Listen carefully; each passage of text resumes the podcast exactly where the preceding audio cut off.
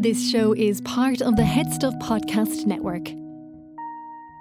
Welcome, gather round the fireside and listen to a tale of Fionn McCool, Cú Chulainn, Deirdre of the Sorrows, Gráinne Mhaol. From giants right down to fairies, of both the trooping and solitary, and ghosts who are sometimes scary. Anything goes by the fireside. Yeah. Fireside, the Púca fireside, the Merrow fireside. Kings and queens fighting heroes, don't you run from the fun, there's no need to hide. Sit by the fireside. Mm. Fireside.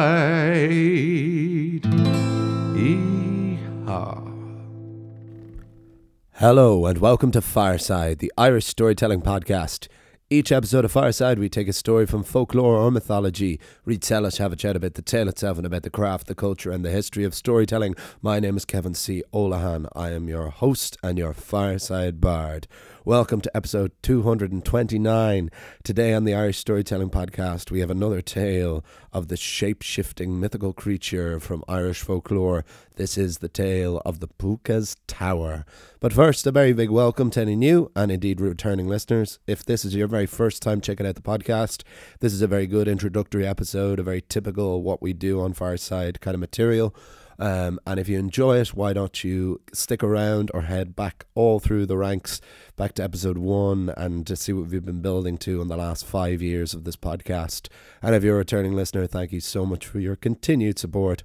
All of the usual ways you can support this podcast. You can follow me on Instagram at firesidebard. Email me at thefiresidebard at gmail.com.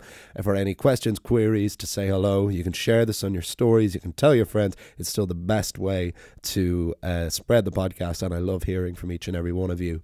Uh, you can buy my book, Gardensea, a Neo Myth of Home, which is available in paperback uh, which can be shipped anywhere around the world from the Headstuff website or in Kindle version instantly on Amazon. All the links are in the description below. Thank you again to all those who have and continue to buy Gardensea as it approaches its second birthday uh, coming up in December.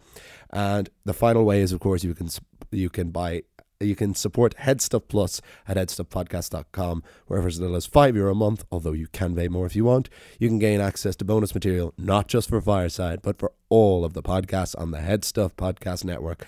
Links in the description, cells out of the way.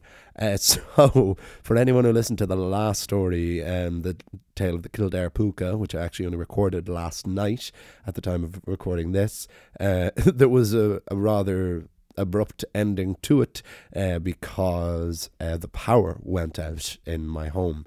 Um, there was a very, very bad storm in Ireland yesterday, and particularly in the countryside of Wicklow where I was recording. And uh, yeah, luckily I record with a battery operated Zoom recorder um, from my laptop, which uh, had battery in it. So I was able to finish recording the episode but it gave a very auspicious and eerie and spooky ending to a tale about a mysterious character going bump in the night. But it was fine. Uh, I had to head off out to work. I head up to Dublin to do a gig in Temple Bar very soon after that, uh, but I believe the power came back very soon, just in case anyone was worried or or wondering what had happened then as I finished recording the episode in the total darkness. But as for this tale, we have another story of the Púca, one of my very favourites, one of my favourite creatures from Irish folklore. As I was saying last time, I love shapeshifters in any mythology, anything duplicitous and devious and morally and ethically questionable as a character. I love when characters are capable of benevolence and malevolence, and you can't quite trust, as a lot of characters in Irish folklore certainly do, and in many other cultures. But this is another tale, like so many of Irish folklore, of temperance and of adventure. And we will, of course, talk more about it afterwards. But we'll get down to brass tacks now. This is the tale of the Pooka's Tower on Fireside.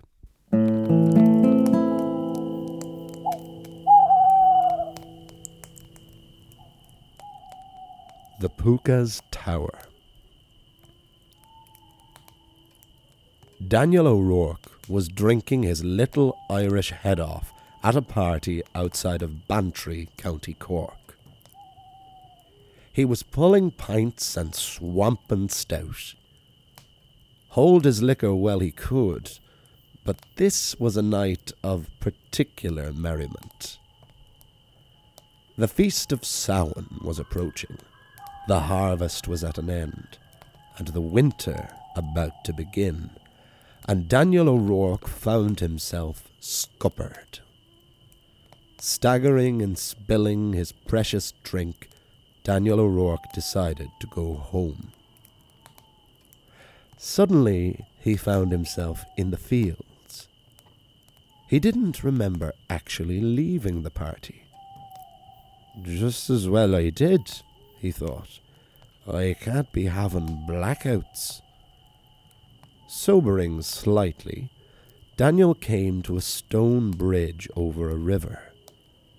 The walls were low, and a dizzy spell returned, and Daniel O'Rourke stumbled, tripped over the wall, and went headfirst into the river. The cold shortened his breath, but Daniel was a strong swimmer, and paddled for dear life until he came to a small island. He walked around the unfamiliar terrain attempting to get his bearings and find his way home.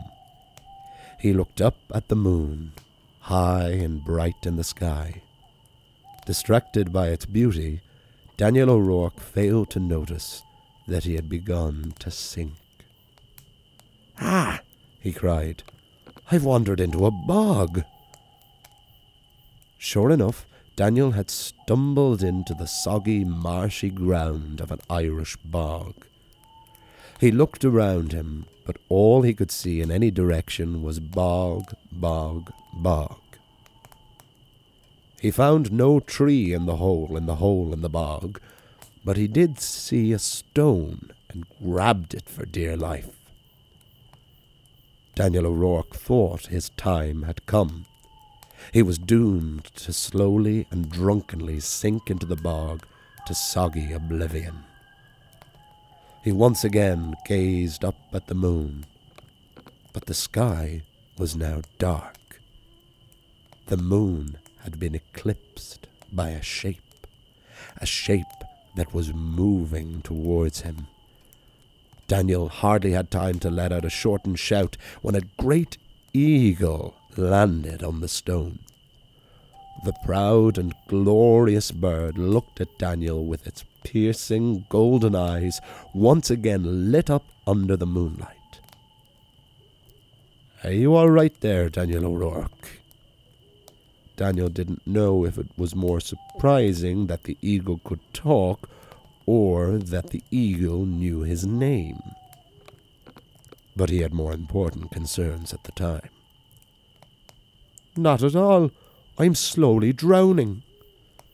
Well, Daniel, said the eagle. You drink too much, but you are a decent fellow. You've never thrown rocks at me or attempted to hunt me, so I will save you. Climb onto my back, and I will take you home. I surely cannot ride on the back of an eagle, said Daniel. Well, what choice do you have? Your weight is even sinking this stone, so you do not have long climb onto my back, or drown. It's your choice. With really no choice at all, Daniel grabbed the eagle by his two wings and pulled himself out of the mucky bog. His grip secure, the eagle took off high into the sky. It was not long before they were over Daniel's cottage. You can just drop me off here, sir, Daniel said to the eagle.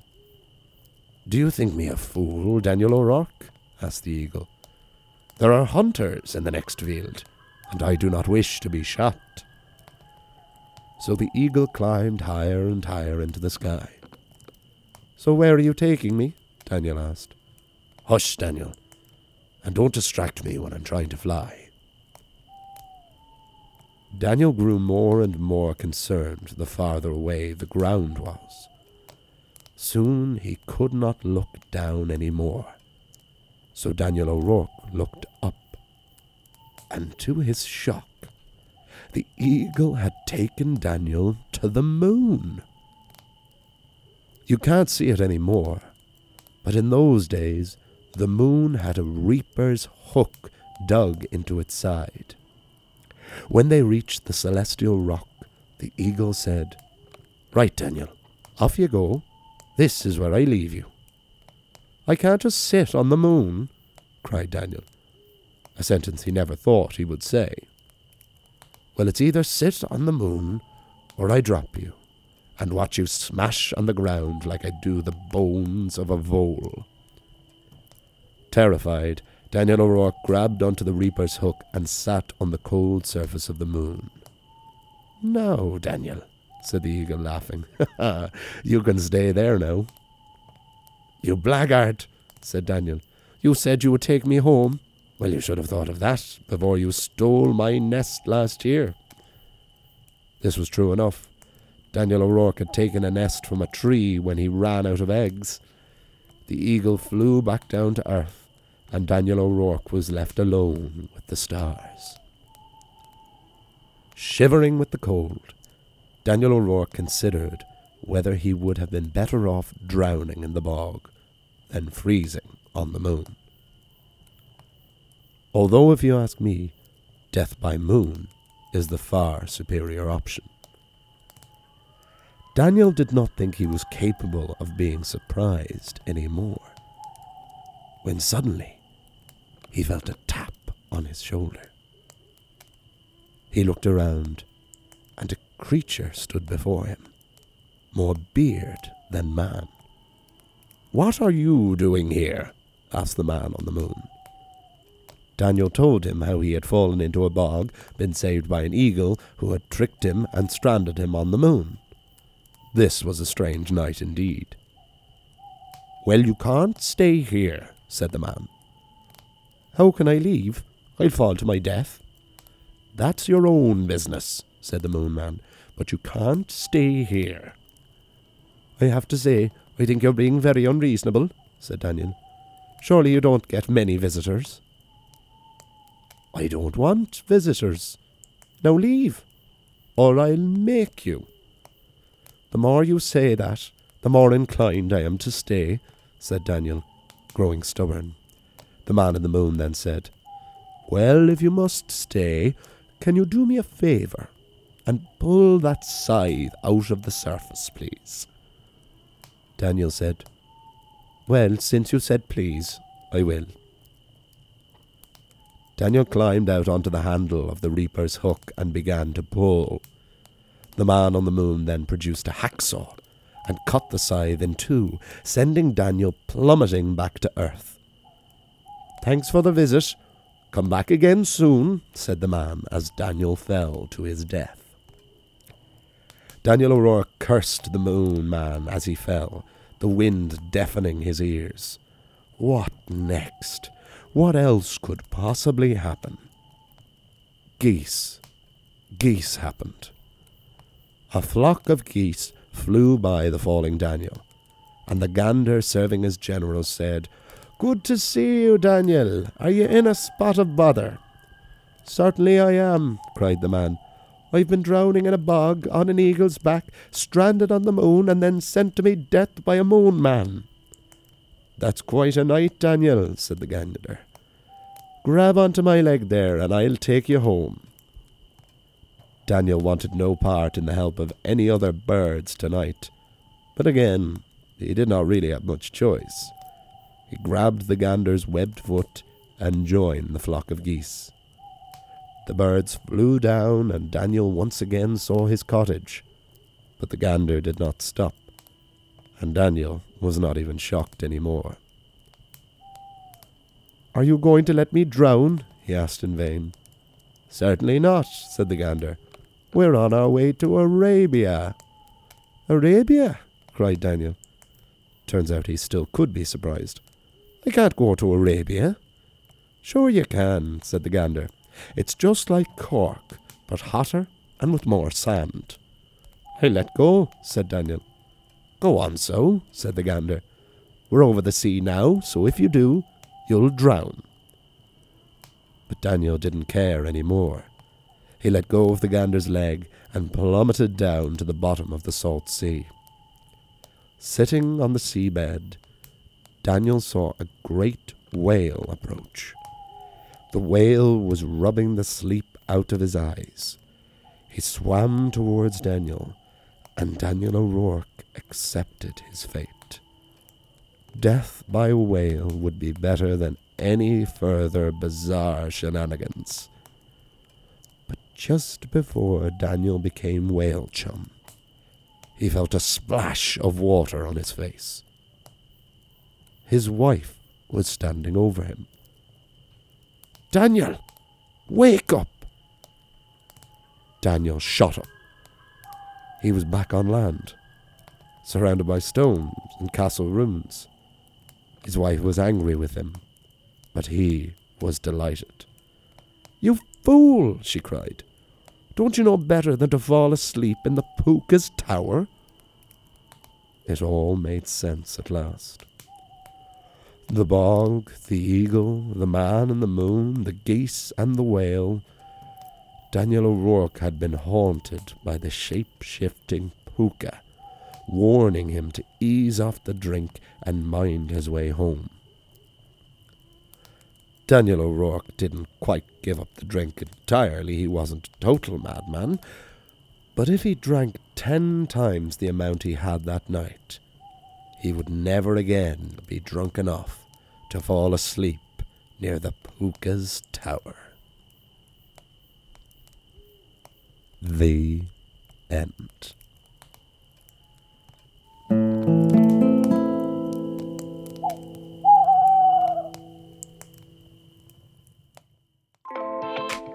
So, if the security guard never saw Aoife leave the building, how could Mark have committed the crime? And then there's a letter from the confession box. Anyway, sorry for the rambling voice note. But to answer your question, no. If this sounds like you, then Headstuff Podcast's competition, Join the Cast, is offering you the chance to record your own podcast series worth 50,000 euro. Simply pitch your idea at jointhecast.ie. T's and C's apply. And there we have the tale of the Pooka's Tower on Fireside, and I hope you all enjoyed it. Typically, uh, I don't really like, and I think most people would agree, um, it was all a dream kind of stories. Um, they are essentially deeply unsatisfying often when they're used because they're, then you're like, what was the point of all this? But this wasn't quite, it was all a dream because this was more of a spell or a vision. And this was an employment of the Pooka's full powers, which is what I liked about it so much. Um, because often with the Pooka, he is portrayed in his typical donkey form or goat form or horse form or some kind of mix of man and beast. Uh, but the Pooka can shapeshift into any creature. And it's nice to see a full range of uh, transformations. If you imagine that the Pooka was every one of these creatures and people that Daniel O'Rourke uh, encountered this night, and what what drew me most to this story initially um, was that there was a scene set on the moon. We actually went into space with this story. There aren't many Irish folk tales set in space. Um, so I couldn't really pass up an opportunity. And it's very curious as well that this is trying to find the words for it. It's almost like uh, like a marionette theater story in terms of like it's imagining a primitive theory on the moon where it was just like the moon was just hanging in the night sky rather than being hundreds of thousands of miles away and there is also a curious little addition to the moon in this story, in that it very specifically says about a, a reaper's hook, a scythe, being stuck into the moon, the blade dug into the moon, and in the in this version of this story that I adapted it from, uh, which was as usual in the W.B. Yeats Fairy Folktales book, um, which are typically not illustrated except in one beautiful edition that I use a lot now, which has some large illustrations on certain pages, but there certainly are not um, illustrations littered throughout. They're only kind of occasional. But there is in the middle of when it was talking about, because in this version of the story, one thing I changed was this story is um, narrated by Daniel O'Rourke, um, and I put more of a third person narrative on it, um, or rather someone else telling a story of Daniel O'Rourke, and it's written in a very uh, colloquial, um, sometimes quite difficult to read uh, lingo, and but they had a little, just tiny illustration where it says like the man drew this shape in the dirt on the ground of a circle signifying the moon, and then just this little hook sitting at the side. And I tried looking this up, but this isn't something I could find any other uh, precedent for. So again, like with any of these stories, if this is something you've encountered before or heard of, of a scythe or a reaper's hook being stuck into the moon, please do let me know because it's it's very very interesting. The thought of this being a precedent. I mean, the story does even say that you can't see it anymore, uh, and that would have been in the time that this story was had been written between like 1800 and 1860, about that kind of period, or when it would have been collected and written down. Um, but for the purposes of this story, it doesn't even serve a, an essential function. But I just liked it so much that I kept it in. Uh, where when when Daniel O'Rourke uh, is brought to the moon, uh, the man on the moon in this story is not you know the face of the moon itself. Um, you know, like that that original old movie with the rocket flying into the face um, by that director. Oh, that's going to annoy me now. Uh, who's depicted in the Scorsese film Hugo, the George George Méliès, I think it's how it's pronounced, uh, A Trip to the Moon. As name of the like one of the old original most iconic images from early cinema. Uh, but in this story, he's an actual man living living there and is not at all happy with the idea of company when the puka uh, who in this form of in this story of course originally appears appears in an eagle form and doesn't appear in the form of a donkey or a goat or, an, or a horse at all um, but rather first appears in the form of the eagle and as far as Daniel O'Rourke is concerned throughout most of this story the puka is only the eagle, or even if he does, he probably doesn't even realize that it is the puka at that point. Um, but the man on the moon is not at all happy with Daniel O'Rourke being there, and so asks him to pull out this scythe before sending him to his death. We then have this flock of geese who are then flying to Arabia. Um, and I embellished the line a little bit, but there was a line in it as that Arabia is just like Ireland, just with more sand. Uh, so I did like that a lot um, because when you're talking about, you know, a, a largely rural um, and still um, not particularly cultured in the ways of the world uh, period of Irish history, um, you're wondering what, how much of a knowledge of Arabia there would have been at that time. Would they have been getting, you know, some of the Arabian Nights or this have been added by more academic later people who were adding and rewriting these stories. Um, but it is always it's always lovely. You see that in in some of the myths as well. It's lovely when you see a sense of the whole world in what are often very specifically rooted in Ireland stories. Um, but of course, Daniel O'Rourke is still just trying to get home, so elects to jump in the sea rather than be spirited away to Arabia by these flock of geese which point he sinks to the bottom of the sea and meets a whale, and that is again a beautiful description in the story of the whale rubbing sleep out of his eyes, and he accepts his fate only to be woken up by his wife uh, to have found discovered that he is sleeping in a puka's tower. And there are still many of these places around Ireland um, that bear the puka's name within them. I've spoken a couple of times about the place in Wicklow, uh, which is Poulaphouca, which is the Puka's cave, and there is a Carrigpuka as well, like the Puka's rock. Um, and there are many Irish names around with the Puka there that you can imagine similar stories to this occurring around people wandering through on dark nights or God forbid falling asleep in them and then having these these drunken possibly hallucinations and visitations from the Puka himself, who in this case is warning for a more temperate lifestyle. As I said last week, yeah, a lot of these stories um, are about living a better life, and certainly in a lot of the Irish tales, that often occurs just maybe drinking a bit less and not just drunkenly wandering home alone. Because, in the similar way that a lot of children's stories from this time, if you look at the Grimm tales, were mostly about warning children not to wander off into the woods, which you shouldn't do anyway. Uh, but we're told not to do this because of wolves and witches. Um, this is a cautionary tale for adults. You know, don't get out of your mind pissed at a party and then um, wander home alone because you might actually fall off a bridge into a river, which Daniel O'Rourke does in this hallucination.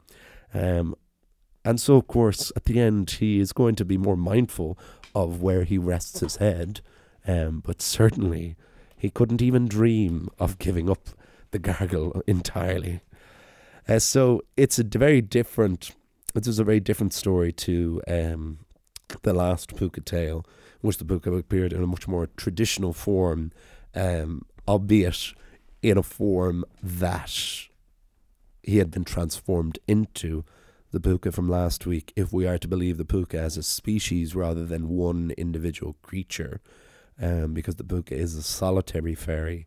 He's not a trooping fairy, similar to he's a solitary figure like a uh, solitary fairy, uh, such as the banshee and the leprechaun, as opposed to the trooping fairies who would be more like the the red caps, who uh, travel in their groups and are certainly more of a species um, than these individuals who may just be singular or maybe just individual tales of a species. Uh, but if we are to believe that these are different pukas, um, the one from last week had been in human form, whereas this one doesn't actually appear in the mortal realm. He appears in this spirit realm, in this dream world, in a Freddy Krueger almost kind of way. Um, and I love the the difference in them for for the same kind of creature, the malleability that you have with a shape shifting figure such as the Puka. But as always, let me know your thoughts on this story, um, and if you're enjoying these these tales that we're exploring around the time of Halloween and so on. Uh, because like there is, it's great to see it uh, gaining more traction in the last few years. There has for the last few years been in Ireland around Halloween a Puka festival, um, which I believe started in Trim or Athboy in County Meath, but now um, has performances in Dublin and I think further afield as well. It's nice to see the Puka being celebrated every year by Irish people too. Because when we were growing up, I, I spoke about this in the Ghosts episode, in the Grace Connor episode, I believe, a few weeks ago, or even only last week. There's been a lot of episodes in the last couple of weeks making up for lost time. Uh, where when I was a kid growing up, uh, we were told in Irish class that a puka was a ghost. Um, and that was always, and puki were ghosts.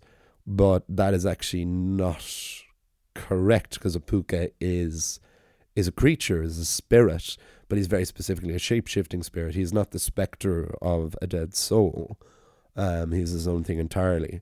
Um, and it's nice to see with that Puka festival, the the logo of the Puka festival is this this uh, donkey's face um, melting into like a human face. So it's it's great to see that it's the proper the proper tradition. Uh, so next time uh, we're going to release another couple of episodes this week. Uh, so we'll have had eight episodes out in the last two weeks, which is great to really start to be catching back up properly. Um, we've had our two Puka tales, and the next two tales we're going to have. Things are going to get dark. We're going to have two Banshee tales next. It's been great to find uh, some more Banshee stories because it has been some time since we've done. We've encountered the vengeful mourning spirit herself. Uh, so next week we have a story of the Banshee on the bridge, and then of the McCarthy Banshee. Two great stories I'm looking forward to sharing with you. So follow me over on Instagram, email me at thefiresidebard at gmail.com, follow me on Instagram at firesidebard. Uh, share these on your stories. Message me with your thoughts and queries. Buy my book, Gardensea, and Neo Myth of Home, about to turn two years old from the Headstuff website or on Amazon. Uh, support the podcast at headstuffplus.com.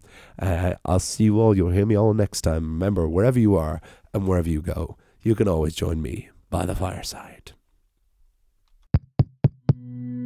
This show is part of the Headstuff Podcast Network, a hub for the creative and the curious. Shows are produced in association with Headstuff and the Podcast Studios Dublin. Find out more or become a member at headstuffpodcasts.com.